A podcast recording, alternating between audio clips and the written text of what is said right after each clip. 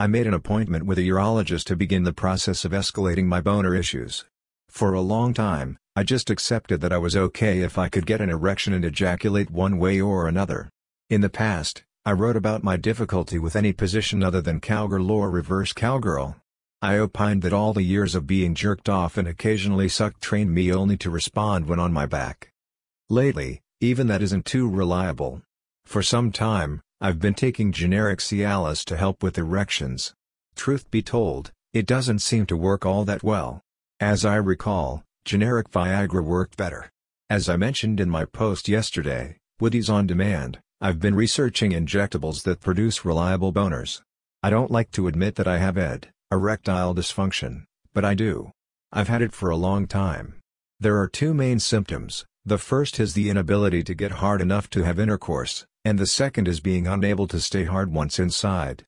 Even before Mrs. Lion lost interest in sex, I had trouble staying hard until I ejaculated inside her. Now, I tend to lose my erection while she is sucking me. Sometimes it comes back. Often it doesn't. I have ED. It's getting worse. That's why I checked out other ways to improve things. The most reliable medication to produce erections is Alprostadil. It has to be injected into the spongy tissue of the penis. Most guys don't want to consider an injection down there. I'm not thrilled at the idea, but there are serious advantages to this stuff. It's available in a super expensive brand name form, Caverject. A generic version called Edex is also available. Edex is covered by my health insurance. Alprostadil is a very unstable organic molecule. In liquid form, it can survive for 24 hours. Caverject and Edex are provided as freeze-dried powders that are stable for long periods of time. Both come in special two-chamber injectors that mix the powder with sterile saline before injecting. It's a little bit of work to mix before using. The actual injection shouldn't be much of a problem. You do it on the side of the shaft of the penis. The shaft has very few nerve endings and is not very sensitive to pain. An erection occurs between 5 and 30 minutes after injection and lasts at least an hour. Cool. Here's the part I feel a little weird about. I'll have to get my first injections at the doctor's office. He has to determine how much alprostadil I need to get the right result. Too little, and I won't get very hard or stay hard very long, too much, and my erection can go on for more than 4 hours. That's not safe, and if it stays hard for more than 6 hours, permanently damage my penis. The doctor or nurse injects a small dose into my penis.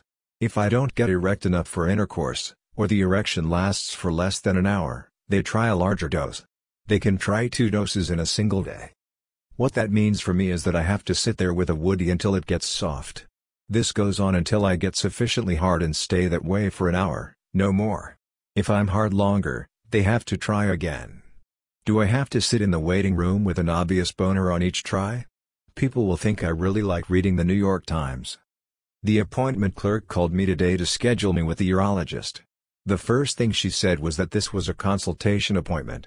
I wouldn't be injected, then. Does everyone at the hospital know about my boners? I suppose it won't be a secret after I get an injection.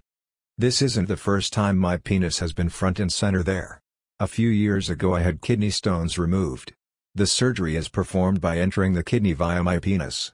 I was under full anesthesia so I wasn't aware of all the activity going on during the surgery.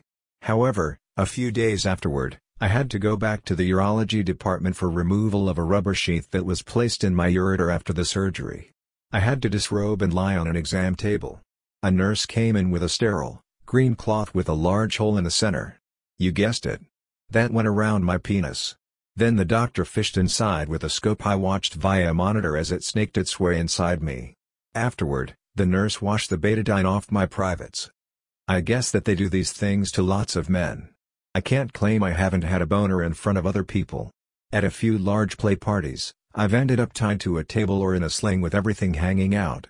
I almost always got a happy ending in front of a small audience. I always kept my eyes closed. Maybe I should do that at the doctor's office too.